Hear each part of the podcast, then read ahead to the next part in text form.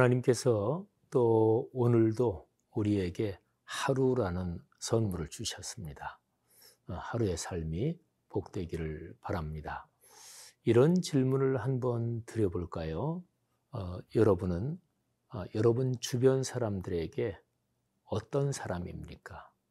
그러니까 내가 아, 나 이런 사람이야 그런 거 말고요. 여러분의 가족이나 또는 어, 한 교회를 같이 섬기는 분들 또는 뭐 직장 동료 하여튼 여러분 주변에 가까운 사람들이 여러분을 어떻게 생각하십니까? 굉장히 중요한 것이지요. 어, 여러분 주변에 있는 이웃들이 여러분을 고마운 사람, 좋은 사람, 그리고 아, 저 사람하고 같이 있으면 마음이 따뜻해져. 이런 사람으로 인식하고 또 그런 아름다운 교제 속에서 삶의 여정 걸어가기를 바랍니다. 오늘 우리가 묵상할 말씀은 로마서 11장 11절부터 24절까지입니다.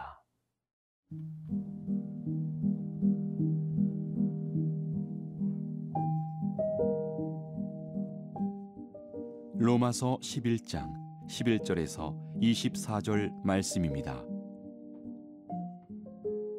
그러므로 내가 말하노니 그들이 넘어지기까지 실족하였느냐? 그럴 수 없느니라. 그들이 넘어짐으로 구원이 이방인에게 이르러 이스라엘로 시기나게 함이니라. 그들의 넘어짐이 세상이 풍성함이 되며 그들의 실패가 이방인의 풍성함이 되거든 하물며 그들의 충만함이리요. 내가 이방인인 너희에게 말하노라. 내가 이방인의 사도인 만큼 내 직분을 영광스럽게 여기노니 이는 혹 내 고륙을 아무쪼록 시기하게 하여 그들 중에서 얼마를 구원하려 함이라. 그들을 버리는 것이 세상이 화목이 되거든 그 받아들이는 것이 죽은 자 가운데서 살아나는 것이 아니면 무엇이리요 제사는 처음 익은 곡식 가루가 거룩한즉 떡덩이도 그러하고 뿌리가 거룩한즉 가지도 그러하니라. 또한 가지 얼마가 꺾였는데 돌 감람나무인 네가 그들 중에 접붙임이 되어 참 감람나무 뿌리의 진액을 함께 받는 자가 되었은즉 그 가지들을 향하여 자랑하지 말라. 자랑할지라도 내가 뿌리를 보존하는 것이 아니요. 뿌리가 너를 보존하는 것이니라. 그러면 내 말이 가지들이 꺾인 것은 나로 접붙임을 받게 하려 함이라 하리니. 옳도다. 그들은 믿지 아니함으로 꺾이고 너는 믿음으로 섰느니라. 높은 마음을 품지 말고 도리어 두려워하라. 하나님이 원가지들도 아끼지 아니하셨은즉 너도 아끼지 아니하시리라. 그러므로 하나님의 인자하심과 준엄하심을 보라. 넘어지는 자들에게는 준엄하심이 있으니 너희가 만일 하나님의 인자하심에 머물러 있으면 그 인자가 너희에게 있으리라. 그렇지 않으면 너도 지키는 바 되리라. 그들도 믿지 아니하는데 머무르지 아니하면 접붙임을 받으리니 이는 그들을 접붙이실 능력이 하나님께 있음이라. 내가 원 돌 감람나무에서 찍힘을 받고 본성을 거슬러 좋은 감람나무에 접붙임을 받았으니 원 가지인 이 사람들이야 얼마나 더 자기 감람나무에 접붙이심을 받으랴. 어, 사도 바울은 로마서 9장부터 11장에서 어, 유대인들 그러니까 이스라엘 민족의 구원 문제를 다룹니다. 그 기본 구도는 다음과 같습니다. 하나님께서 이스라엘 민족을 온 세상 모든 민족의 구원을 위해서 먼저 선택하셨습니다. 근데 이스라엘 민족이 오해하고 착각한 것이 있습니다. 근데 뭐 부차적인 문제에 대해서 오해가 있고 그러면 상관없을 텐데 하나님께서 이스라엘 민족을 어, 선택하시고 부르신 그 구원의 섭리 계획과 연관해서 제일 중요한 핵심 사항을 오해했어요. 그러니까 문제가 심각한 거죠. 하나님의 구도는 아브라함을 불러서 아브라함을 통해서 세계 모든 민족이 복을 받게 하려는 것이었습니다. 아브라함은 이스라엘 민족의 시조니까 바로 이스라엘 민족인 거죠. 하나님께서 이스라엘 민족을 부르신 것은 이스라엘 민족을 통해서 나머지 존재하는 모든 민족, 모든 사람에게 하나님의 뜻을 알리고 그들을 구원의 축복으로 이끄시려는 것이었거든요. 근데 이스라엘 민족이 착각한 것이 우리만 구원하셨다. 우리만 선택하셨다.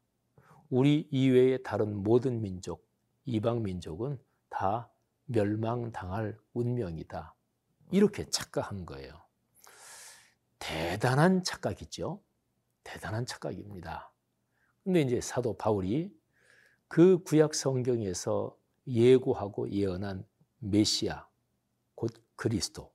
메시아는 히브리어고 그리스도는 헬라어인데 뜻은 똑같아요. 하나님이 기름 부으셔서 선택한 바로 구원의 주님이죠. 근데 그분이 오셨는데 정작 유대인들 이스라엘 민족이 거절했거든요. 바울이 오랫동안 기도하다가 아, 여기에 담긴 하나님의 구원의 섭리를 깨달았습니다. 자, 이스라엘 민족은 거절했어요. 그래서 구원의 복음이 이방인들에게 갑니다. 근데 이방인들에게 먼저 구원의 복음이 강력하게 전파되면서 이스라엘 민족이 시기하게 되는 거 그리고 그런 상황 속에서 나중에 이제 이스라엘 민족에게 구원의 복음이 전파된다. 이런 하나님의 섭리를 깨달은 거지요. 근데 이런 말씀을 하면서 오늘 우리가 묵상하는 말씀에서 아주 중요한 것이 있습니다. 하나님께서 먼저 선택하신 이스라엘 민족, 그들도 불순종하니까 뭐 영원히 버리신 건 아니고 일단은 그들을 옆으로 제쳐두고 이방인들을 어, 구원하시고 부르신다. 그런데 어, 원래 하나님이 먼저 선택하신 그 이스라엘 민족도 믿지 않고 불순종하니까 하나님이 옆으로 제쳐두셨는데 이방 민족인 너희가 만일에 불순종하고 믿지 않고 그러면 너희도 역시 똑같다. 원래 선택하신 이스라엘 민족도 그러셨는데 너희랴 뭐 이렇게 지금 사도 바울은 말하는 거예요. 그러면서 로마서 이 말씀은 어, 유대인들에게 보낸 편지가 아니고요. 어, 이방인 교회, 이방 어, 그리스도인들에게 보낸 편지거든요. 그러면서 신앙과 믿음을 권면하는 거죠. 믿음을 가지고 살아야 된다. 하나님의 음성에 순종해야 된다. 이런 거죠. 자, 이 말씀의 역사적인 맥락을 아주 그대로 본다면 여러분과 저 우리 한국 사람이잖아요. 우리 유대인 아니잖아요. 우리가 이방 민족입니다. 그러니까 이 말씀으로 보면 유대인들이 불순종해서 하나님께서 복음을 이방인들에게 돌리면서 바로 그 흐름에서 우리가 구원을 받은 사람이죠. 사도 바울의 권면이 오늘 우리에게 사실은 직접적으로 해당됩니다. 겸손해야 합니다. 믿음을 갖고 하나님의 거룩한 말씀에 순종하며 살아야 합니다. 그래야 구원이 우리의 삶을 통해서 현재 진행형으로 작동합니다. 오늘 하루도 그런 삶 되십시다.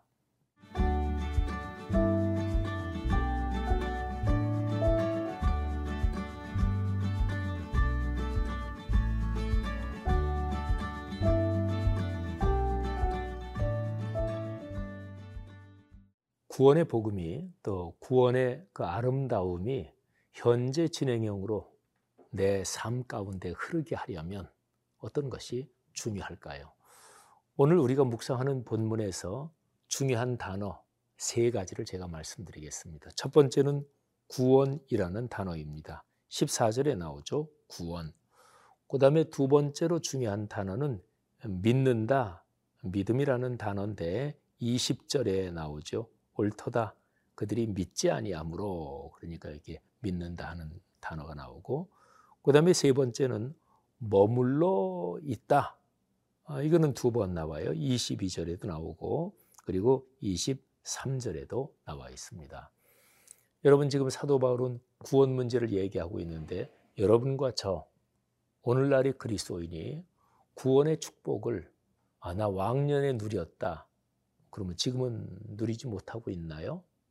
그거 얼마나 불행한 일입니까? 구원의 복음을 내가 앞으로 몇 년 후에 뭐 내가 몇 살 정도 되면 앞으로는 누릴 거야. 그런데 그거 누가 보장하나요? 중요한 것은 지금 그 구원의 복을, 그 구원의 아름다움과 기쁨을 지금 누리면서 사는 거예요. 그러기 위해서 필요한 것이 믿음입니다. 그렇죠. 믿음의 대상은 삼일체 하나님. 그리고 구체적으로 말하면 66권 성경 말씀이죠. 말씀을 붙잡고 믿음으로 살아야 돼요. 근데 거기에 연관된 가장 적절한 표현이 머물러 있는다 하는 거죠. 이게 바로 현재 진행형으로 내가 믿음을 가지고 산다는 얘기예요. 말씀 안에, 복음 안에 지금, 오늘 하루 머물러 있어야 합니다. 이 안에서 지금 살고 있어야 돼요. 과거가 아니고 미래가 아니고 지금 머물러서 그렇게 살아야 되는 것입니다. 그러기 위해서 필요한 것이 하나님께서 우리에게 영적인 장치를 주셨어요. 그는 창세 때부터 있었습니다. 창세 때는 대표적인 거 하나가 나와요. 그게 바로 안식일이에요. 예수 그리스도의 십자가의 죽으심과 부활로서 안식일은 주일로 완성된 거죠. 주님의 날. 그러니까 일주일에 한 번 있는 주일. 그날은 꼭 주님을 기억해야 돼요. 이게 주일 공예배예요. 구약으로 보면 말하자면 안식일을 비롯해서 또 뭐 이제 한 달에 한 번 있는 월상 예배라든지 1년에 세 번 있는 절기 또 7년마다 돌아오는 안식년 50년마다 돌아오는 희년 이게 이제 제일 주기가 긴 거죠. 이런 게 바로 영적인 장치들이에요. 중심은 다 똑같아요. 하나님 만나고 하나님 말씀 기억하며 살게 한다. 오늘날 우리 그리스도인의 삶으로 보면 예배의 심장, 어, 주일 성수 예배입니다. 주일 예배. 그리고 예배의 기둥. 여러분, 한 주간이 이렇게 있으면 보통 기둥은 가운데 중심을 잡으려면 한 주간의 중심에 있는 거, 그게 수요 예배예요. 제일 중요한 거, 예배의 심장인 주일 예배, 예배의 기둥인 수요 예배. 이게 공예배의 중심 구조죠. 여러분이 신앙생활 하시는 교회에는 또 연중에 아주 중요한 뭐가 있습니까? 뭐 교회에 따라 다 다르겠지만 연중에 부흥회 또는 말씀 사경에 한두 번 뭐 이렇게 있고 또 연중에 여러분이 다니는 교회에서 강조하는 신앙 훈련 프로그램 그런 게 중요한 거예요. 그리고 개인적인 말씀 묵상의 시간 이런 걸 통해서 우리는 신앙 안에서 지금 현재 진행형으로 머물러 있으면서 그렇게 걸어가는 거죠. 오늘 하루 여러분과 저의 삶이 그러기를 주님의 이름으로 축복합니다.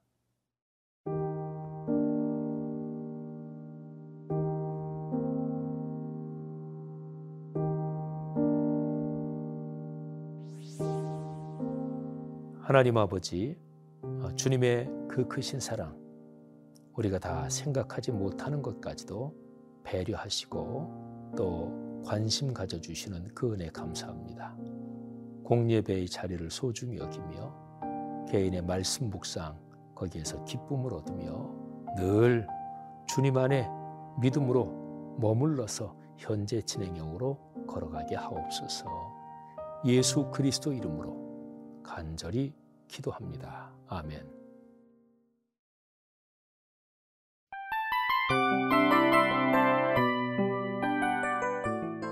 이 프로그램은 청취자 여러분의 소중한 후원으로 제작됩니다.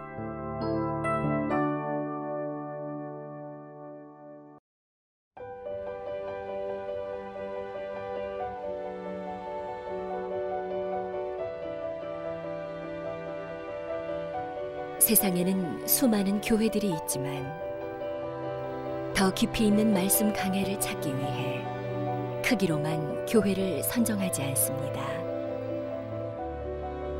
보다 좋은 영적 콘텐츠를 더 많이 나누기 위해 방송비를 받지 않습니다. 1년 365일 복음만 전하고 싶어서 우리는 광고를 하지 않습니다. 온누리의 복음을 땅끝까지 CGN TV와 함께 땅끝 선교사가 되주세요